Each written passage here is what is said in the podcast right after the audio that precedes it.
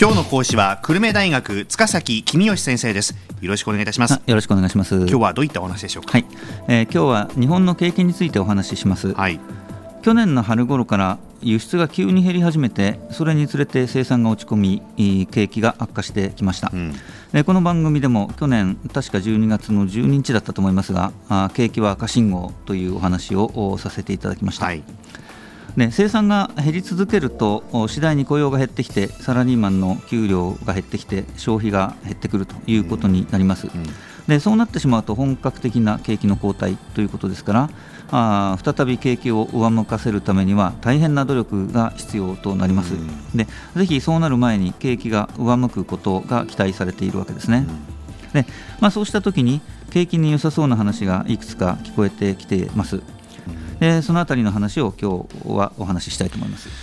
確かにその去年の12月にお話しいただいた時に比べましてね今日の先生は、まあ、比較的明るいトーンでお話をされている印象があるんですけども、やはりこれあの安倍政権が金融緩和に熱心だからなのなんでしょうかねこれ。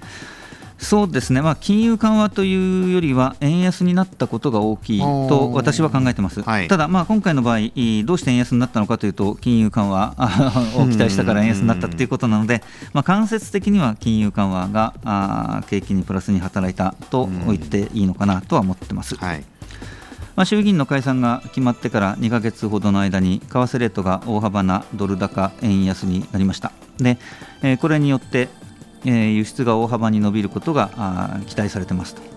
いうことですね。で今まで採算割れだった輸出案件でもドルの値段変わらなくても手取りの円建ての手取りうんと増えますから次々採算に乗るようなあプロプロジェクトが増えてくると。それから円安になると輸入が減る効果もあるはずでして、えー、特に部品ですが輸入部品を使っていた企業が国産部品の方が安いからということで国産の部品を使うようになるということがあ結構あるんじゃないかなと思ってます。うん。で円安になってもですね国内の売上高自体はそんな急には変わりませんからそうすると輸出が増えた分は生産が増えますし輸入が減った分も国内の生産が増えることになりますから、うんで生産が増えた分だけ雇用が増えて景気が回復に向かうというそういう経路が一番期待されているわけですね。うんあの安倍政権は大型の補正予算を組もうとしていますが、これも景気にとっては明るい材料と言えそうですねそうですね、その通りだと思います。大型の補正予算を組むわけですね、で国土強靭化計画として防災などの公共投資を積極的に進めようとしていると。はい公共投資というと、なんか無駄が多いっていうイメージもありますし、そういうご批判もありますが、まあ、防災対策はあぜひ必要なことなので、やっていただきたいと思いますし、まあ、万が一、その無駄な投資が含まれていたとしても、ですね景気という観点からすると、何でもいいんです、なんか工事が行われれば、そのこと自体が景気にとってはプラスですから、あのまあ、もちろんその無駄でない方がいいんですけども、いずれにしろ公共投資は景気にはプラスだということは言えると思います。あの景気対策と言いますとね財源はどうするんだって話にこれなりそうですけれども、えー、そうですねあの政治家が公共投資を増やそうとすると財務省あたりがあ歳出の増加はけしからんと財源はどうするんだと いう話をしてくるわけですね。ただ、まあ、今回はそうしたことには多分ならないんだと思ってます。で一つには国土強靭化計画を掲げた与党が選挙で圧勝してますので、うん、その直後に民意を背景にした与党の意向を無視しようというのはなかなか難しいですよね。それからもう一つの特殊な事情としてあの今年の秋までに景気をどうしても回復させたいと財務省は考えているわけですね、うん、えそのためには財政の出動もしょうがないというふうに考えているはずです。であのそれはですね今年の秋の時点で景気が悪ければあせっかく決まった消費税の引き上げがキャンセルされちゃうという心配があるので。あのそうしたことから、まあ、今回、財務省はあんまり反対もしないで、比較的すんなり大型の景気対策が取られるんだろうなというふうに思ってます。はいまあ、景気は気からと言いまして、えー、人々の不安が解消すると消費や投資が活発になって景気が回復するということも考えられますから、まあ、そんなことにも期待しましょうと。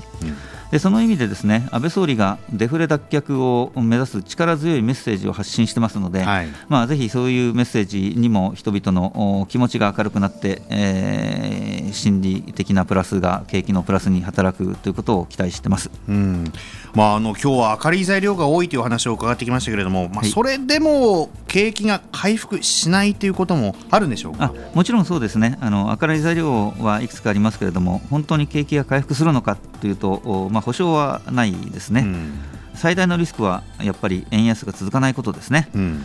で安倍政権が日銀に金融緩和を求めているということが円安の主因でまだ実際に何かあアクションがそんなに取られているわけではないので今後、日銀がどの程度本当に金融を緩和するのか、市場が期待しているほど緩和しなかったとすれば期待外れだということで市場参加者が大量にドルを売ってまた円高に戻ってしまうという可能性もありますよね。はい。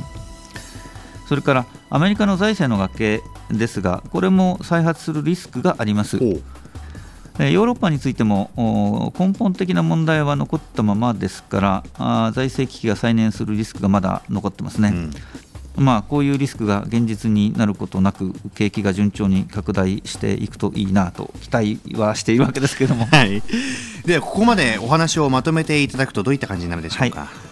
えー、日本の景気は去年の春頃から悪化してきましたが円安になったこと新政権が補正予算などの景気刺激策に積極的なことなどから景気は再び回復に向かいそうです。ということになりますね。うん、はい。もうなんかこう景気まさに景気のいい明るい話とか明るいこう状況というのが結局は経済を肯定させる一つの大きな要因のような気がしますね。そうですね。あの景気は気からですからみ みんなが明るい気分になって景気が良くなりそうだと思ってくれないとなかなか良くならないっていうことじゃないでしょうか。そうですね。はい。今朝は久留米大学塚崎公義先生でした。ありがとうございました。ありがとうございました